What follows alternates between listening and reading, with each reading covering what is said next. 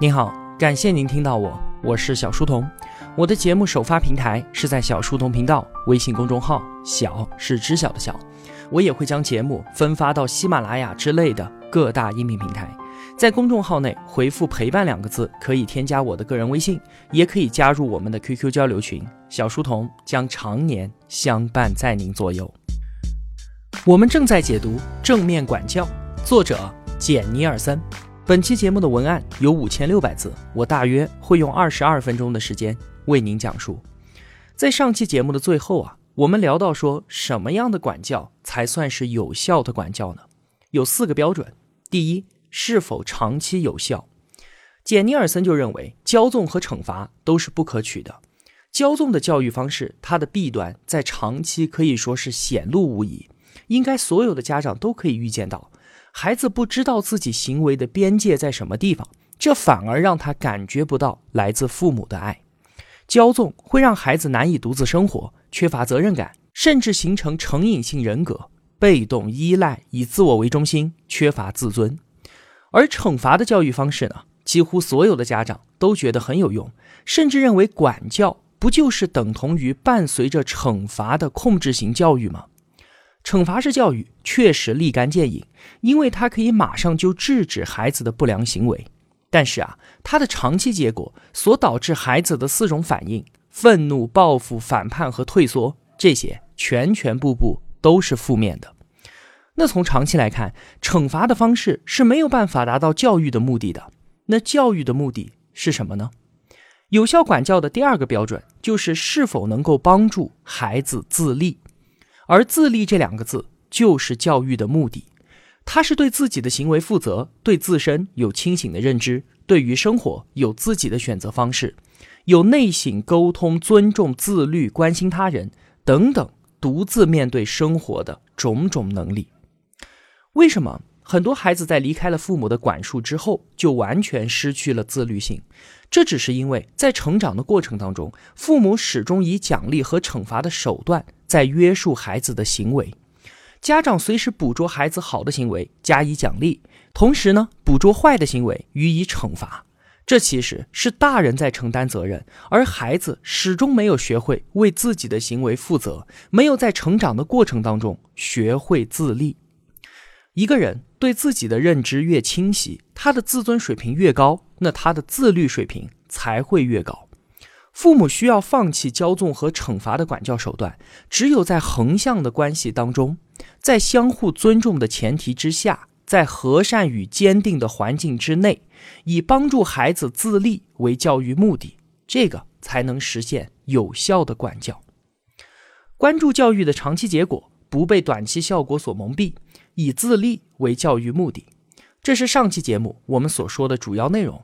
也是有效管教四条标准当中的前两条，那另外两条是什么呢？一个是是否有助于孩子感受到归属感和价值感，另一个是否和善与坚定并行。和善而坚定是正面管教的基石。看完整本书，就算我们什么都记不住，但是在面对孩子的时候，只要记得这五个字，那就可以给我们带来很大的帮助。和善的重要性在于表达我们对于孩子的尊重，而坚定的重要性则在于尊重我们自己，尊重当时的实际情况。家长专断通常是缺少和善，而骄纵就是缺少坚定。对于和善，有的同学可能会觉得和善就是对孩子好，取悦孩子，或者不让孩子失望。不是这样的，和善它要表达的第一要义是尊重。想要让孩子尊重我们，我们首先也要尊重孩子，尽可能的取悦孩子，那是骄纵；不让孩子失望，会让他失去培养抗挫折力的机会。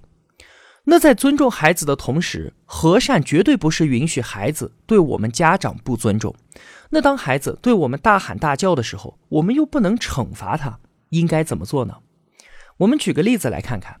如果孩子和我们顶嘴，和善而坚定的处理方法是我们转身离开，到另外一间房间去。但是这并没有完，不是我们对孩子的怒气置之不理。现在孩子不尊重我们了，但是我们要保持对自己的尊重，走开就是我们在以尊重的态度对待自己，而且这也是给孩子树立一个榜样，同时呢，也是让双方都有机会平静下来。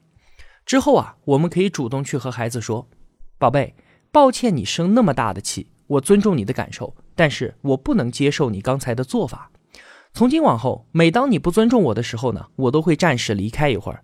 爸爸是爱你的，也愿意和你在一起，因此当你觉得你能够尊重我的时候，你就来告诉我，我们可以一起想想看怎么处理你的怒气，找到对我们两个都尊重的解决办法。”太多的父母啊，都急于在生气的时候解决问题，但这是最不合适的时候。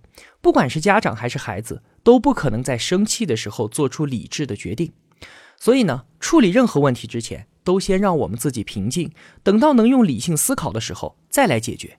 这也是我们应该教给孩子的一项重要技能。那么，光有和善肯定是不够的，一定要与坚定并行。我们习惯把坚定和惩罚与说教联系在一起，但是当坚定与和善并行的时候，坚定只意味着对于我们自己的尊重和对于当时实际情况的尊重。以立规矩为例，父母啊大多自己制定规矩，然后呢自己承担实施限制的责任。我们立规矩的目的当然是为了保障孩子的安全，为了让孩子自立。那当我们以惩罚说教的形式来控制孩子行为的时候，往往啊都会招致厌烦和叛逆。有个很好的办法，就是邀请孩子也参与到规则的制定当中来。比方说，每天放学回家什么时候做家庭作业？当我们问孩子说家庭作业为什么很重要的时候，得到的回答一般都是做完作业我才能够学会知识，学会知识我考试的时候才会有更好的成绩。那好。现在我们就可以和孩子一起来决定什么时候完成作业是最合适的。比方说，孩子可以每天玩半个小时的游戏，但是一定要在完成家庭作业之后。比方说，家长明确表示，我只在晚上七点到八点这段时间才会为你不会做的作业提供帮助，而在这个时间之外，你作业完不成，我也不会管你的。这个就是坚定的表现。那如果孩子理解了设立规矩的必要性和自己在其中的责任，并且也参与到了规则的建立当中，那孩子会更愿意遵守这些规则。当然了，对于四岁以下的小宝宝，设立规矩还是依靠我们父母的，但仍然需要用坚定而和善的方式来实施，让孩子遵守规则，让他们与我们大人合作，其实是有技巧的。简尼尔森说：“我们每个人都应该想一想。”自己在做的那些事情，到底是想要战胜孩子，还是要赢得孩子？我们在家里面啊，很多做法其实都是为了战胜孩子。甚至孩子做作业的时候，我们在后面监视着，为了让孩子按照我们自己的要求和节奏把事情做完。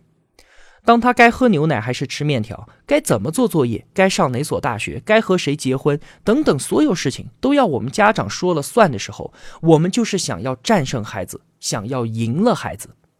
而如果我们想要赢，孩子就一定会输。如果孩子是输家，那只有两种结果：要么他选择反叛，要么他只能盲目的顺从。而赢得孩子有什么不一样呢？这是我们维护孩子的尊严。以尊重的态度对待彼此，让他真心与我们家长合作，接受我们的鼓励和帮助的同时，也承担起他自己的责任。在前面的讲述当中啊，我常常提到尊严、尊重、自尊等等这些词汇。为什么？因为孩子懂得自尊是学会自立的第一步。为什么阿德勒会说不表扬也不能批评？为什么我们不提倡惩罚和控制？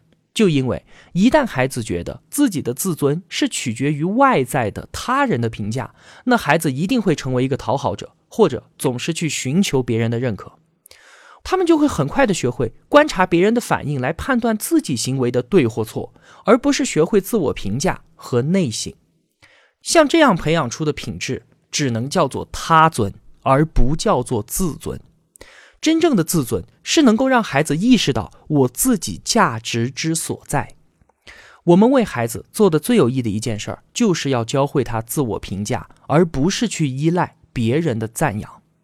允许孩子经历失败，在问题出现的时候，学会自己怎么去解决，这将让他们受益无穷，将来也才能够自如的面对他们人生当中的那些跌宕起伏。那遇到生活中的具体事例，我们应该怎么做才是赢得孩子，而不是赢了孩子呢？简尼尔森教给我们实际操作当中采用四个步骤。首先，第一步，表示出对孩子感受的理解。人与人之间啊，误解是必然存在的，我们需要主动的去向孩子核实一下，爸爸的理解到底对不对？当孩子感受到被理解，会更愿意为我们敞开心扉的。第二步。表现出对于孩子的同情，而不是宽恕。同情不代表我们要认同并且宽恕孩子的错误行为，这只意味着我们对孩子的感受也是感同身受的。最好我们能告诉孩子，爸爸小时候也做过类似的事情，也有类似的感受。那如果前两步我们都做得很好，现在第三步和孩子进行沟通交流就会非常顺利了。现在我们就可以把想法告诉孩子了，你做的哪里不对，为什么不对，等等之类的。最后一步是引导孩子去解决问题，问问孩子，对于避免将来再次出现同样的问题，你有什么想法呢？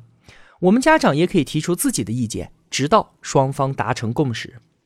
其实啊，这四个步骤实施起来是非常的简单好用。我们来举个例子。话说，女儿放学回到家里面，抱怨老师在全班同学面前批评了自己。妈妈听完，叉着腰，以一种指责的口气问道。说老师不会无缘无故的批评你的，你到底干了什么好事了？你打算怎么办呢？女儿很不高兴，气冲冲的对妈妈说：“我不打算怎么办，我没什么可做的。”这个时候啊，妈妈想起了我们所说的赢得合作的四个步骤，于是她就换了一种态度和女儿说：“我敢肯定啊，老师当着全班同学的面批评你，让你觉得非常的丢脸，对吧？你看，这是第一步，表达理解。”我记得我上小学四年级的时候，也有一次，我因为站起来削铅笔，老师也当着全班同学的面批评了我。当时我也觉得又丢脸又生气。这就是第二步，表达同情而不是宽恕。最好告诉孩子自己也有过类似的经历。这个时候啊，女儿就感兴趣了。她说：“真的，我不过是向别人借铅笔而已啊。我觉得老师因为这么点小事儿批评我，很不公平。”这个时候，孩子自己已经说出了事情的缘由，妈妈都不用第三步说出孩子哪里不对，可以直接到最后一步，让孩子专注于解决问题。嗯，妈妈很理解你会这么想，你看看能不能想出个什么办法，下一次啊，不让老师因为这点小事儿再批评你了。妈妈，那我可以下次多带几支铅笔去学校，就不用再向同学借了。不错，我们就这样办吧。其实啊。作为妈妈的目的是非常明确的，就是帮助女儿找到办法，避免惹老师发火，避免受到批评。但是妈妈第一次的指责，让女儿心中充满了敌意，而不愿意合作。后来换做了赢得合作的四个步骤之后，女儿感觉到了亲近和信任，而不是疏远和敌意，最终选择合作，找到解决办法。书里面啊还有另外一个例子，话说一个小男孩从商店里面偷了一块泡泡糖，回到家里面。爸爸也同样使用了这个方法，他让儿子坐到自己的腿上，说：“我知道你从商店里面拿了一块泡泡糖，我自己上小学的时候也从商店里偷过东西，但是后来我因为这件事情一直心怀愧疚，我们不应该这么做的。”男孩辩解道：“商店里有那么多泡泡糖，我拿一块又有什么关系呢？”爸爸和儿子解释了店主需要卖多少泡泡糖才能交得起房租，才能养得起家人。小男孩承认自己以前从来没想过这些事情，并且也愿意保证自己以后不偷东西了，还愿意和爸爸一起回到商店为自己偷的东西买单。你看，不管是偷了东西，还是在学校里犯了错，或者和小朋友打架了，又或者打破了人家的玻璃，具体犯了什么错不重要，而家长最终能够赢得孩子。都是因为没有指责、羞辱和说教。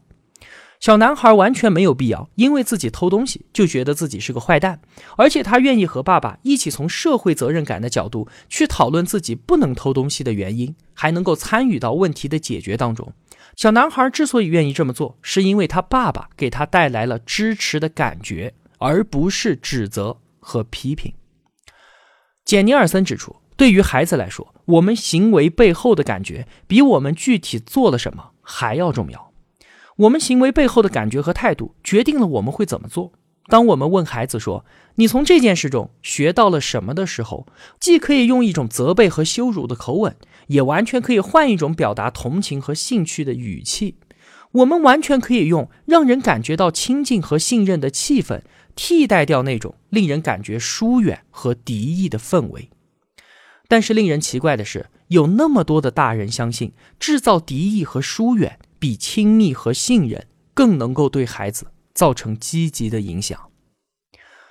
那关于有效管教方法的四个标准，是否长期有效？是否以自立为目的？是否和善与坚定并行？我们都聊到了。最后还有一个，就是是否能让孩子感受到归属感和价值感。这是阿德勒明确指出的。阿德勒说，所有人的首要目的都是追求归属感和价值感，小孩子尤为如此。孩子的行为其实都是为了达到这个目的，只是孩子对于自己的目的并没有清醒的意识，他们的表达方式错了，使他们的行为效果和自己的目的其实是背道而驰的，往往招人厌烦，这就成了我们家长眼中的不良行为。那孩子的行为越是惹我们家长生气，他们就会越急迫的寻找归属感和价值感，因此他们的行为就会越发令人讨厌，这就形成了一个恶性循环。德雷克斯他就有一个洞见，是我们家长啊几乎都意识不到的。他说，孩子的观察能力很强，但是解释能力非常的差。怎么理解这句话呢？话说，在一个家庭当中啊，妈妈生了一个小妹妹，然后呢，三岁不到的哥哥就发现，有了妹妹之后，爸爸妈妈更多的去照顾小妹妹了。这当然是肯定的，因为小婴儿必然需要更多的照顾嘛。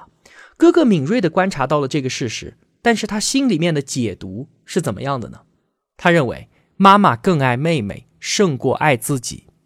那哥哥想要重新获得妈妈更多的关注，重新获得自己在妈妈心中的重要地位，那怎么办呢？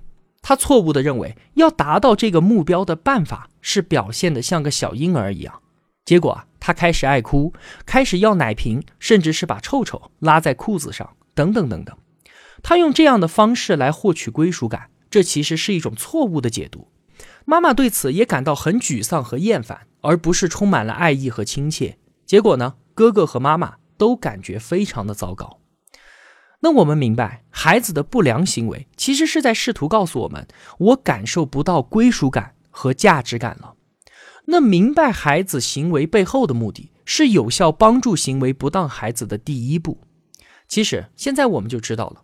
很多时候，我们的一句“我爱你”，一个拥抱就能够解决很多问题，而且是直接应对孩子行为背后的目的的。这可比大声的吼叫和斥责都要管用的多。而且，我们自己也要反思一下，是不是我们作为家长的什么行为，招致了孩子觉得自己无所归属和失去价值？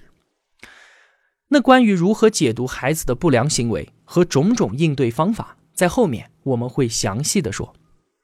好了，总结一下今天的节目，我们到底说了一些什么？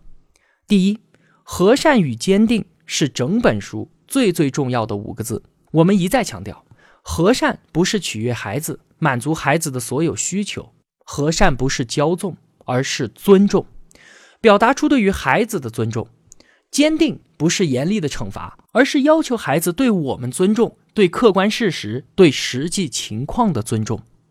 其次。我们要赢得孩子，而不是赢了孩子。赢了孩子是对他的控制，让他听话。如果我们想赢孩子，就一定会输。结果是他要么反叛，要么盲目的顺从，这就违背了自立的教育目的。赢得孩子，是我们和孩子都以尊重的态度对待彼此，相互合作，让他接受我们帮助与鼓励的同时，也承担起自己的责任。第三，要自尊，而不要他尊。孩子懂得自尊是学会自立的第一步。我们要教会孩子自我评价，而不是依赖于别人的赞扬。这也就是为什么和善与坚定的第一要义都是尊重。第四，赢得孩子的四个步骤，这是实操性很强的技巧。第一步，表示理解孩子的感受；第二步，表达同情孩子的做法和处境，但不宽恕他的错误行为；第三步，与孩子沟通，错误到底在什么地方。最后一步，引导解决问题，让他参与到规则的制定当中，最终达成共识，照章执行。最后，孩子的首要目的是追求归属感和价值感，他们的观察能力很强，但是解释能力却非常的差。他们为了追求归属感和价值感，会做很多令家长厌烦和生气的事情。而我们家长生气之后呢，孩子会更加迫切地寻求归属感和价值感，做更多的错事儿。这就陷入了恶性循环。我们要明确的知道孩子行为背后的目的，这是帮助他们纠正不良行为的第一步。好了，今天就与您分享这么多了。如果我有帮助到您，也希望您愿意帮助我。一个人能够走多远，关键在于与谁同行。我用跨越山海的一路相伴，希望得到您用金钱的称赞。我是小书童，我在小书童频道与您不见不散。